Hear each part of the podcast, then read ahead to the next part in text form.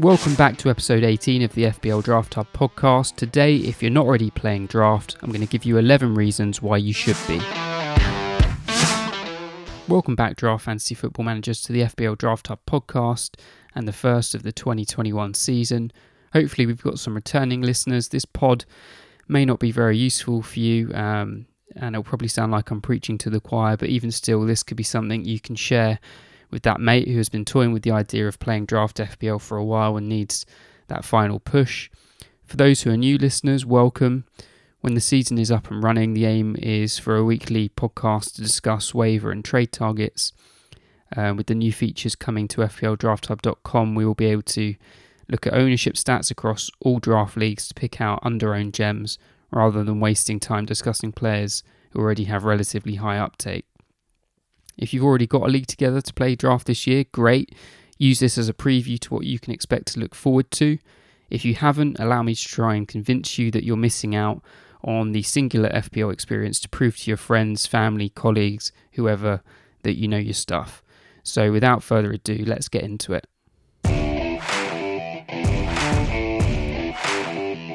Number one, no two teams have the same players um, this is the nature of the game. Your players are yours. You know, if you've got Mo Salah and he scores a hat trick, you are the only one who are getting those points.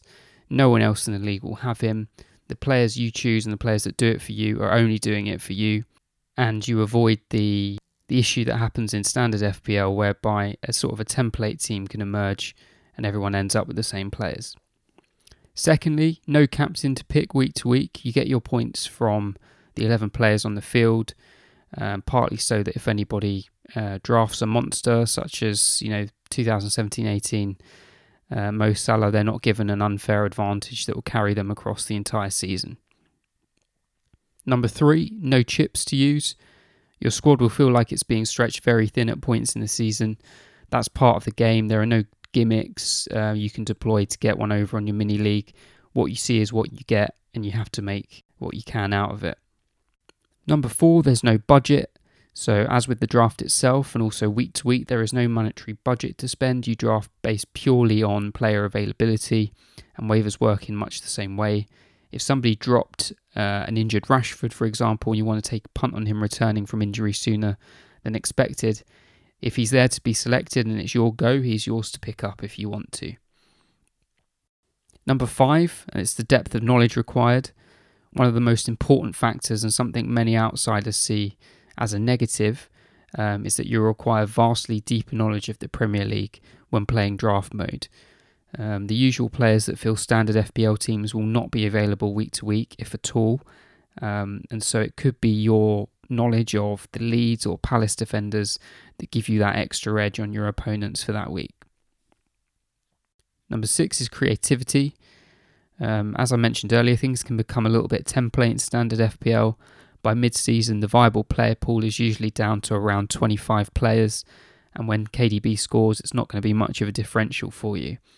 In draft mode, if you think Aston Villa are going to keep a clean sheet next week, you could decide to bring in three of them and gamble on a massive point swing. Alternatively, you could value a position over specific players. So, for example, the left back spot at Spurs could be very productive, and you may get in a tag team of Davies and Rose, so you're covered for whoever gets the nod. Number seven is trading. A big draw in draft mode uh, is the ability to trade players with your fellow league managers. Indeed, it's the only way you're going to be able to get your hands on that big name that somebody else picked up on draft day. It's your opportunity to potentially move on early pace setters and try and pick up sleepers that can do it for you in the long run. Alternatively, you could work out a loan deal if you're in a tough spot. You'll find that deals can be very difficult to hash out in reality, but finessing the art of the deal could be what allows you to trump the rest of your mini league. Number eight is commitment, and again, some will see this as a negative, but if you're looking for an all consuming FPL experience that will likely lead you to you losing your job and contact with friends and family, then look no further than Draft FPL.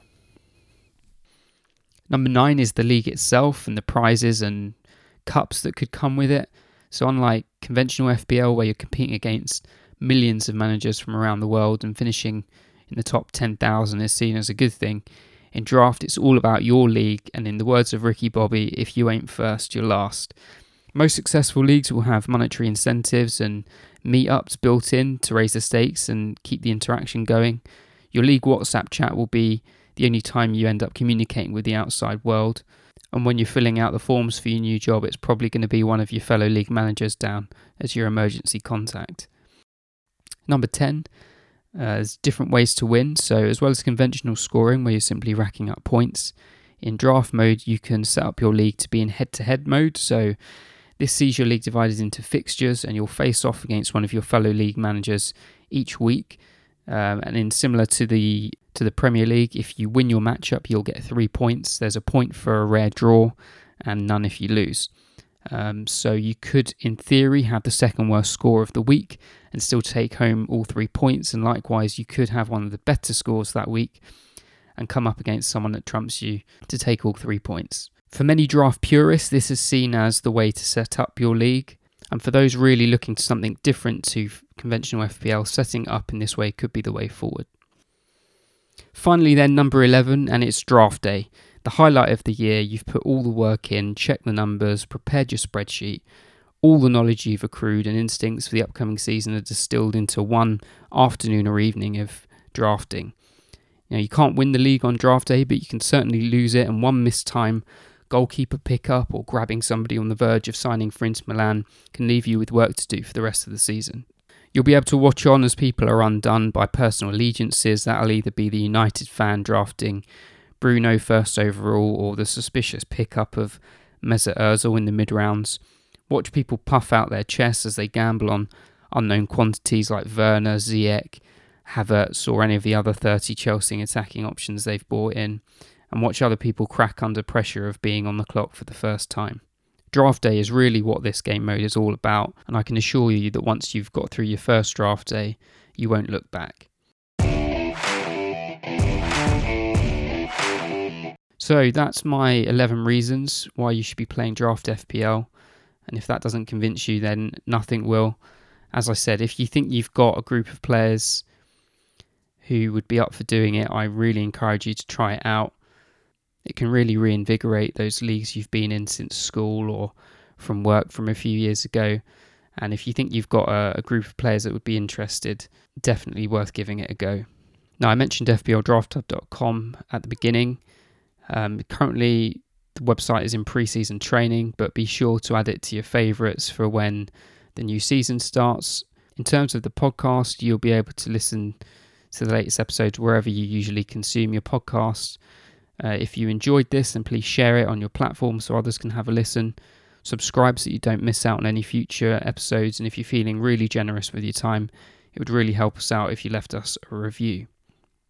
If you've got any questions or ideas for us, or want to get in touch for any reason, the easiest way to get through is on Twitter at FPL Draft Hub Pod or at FPL Draft Hub.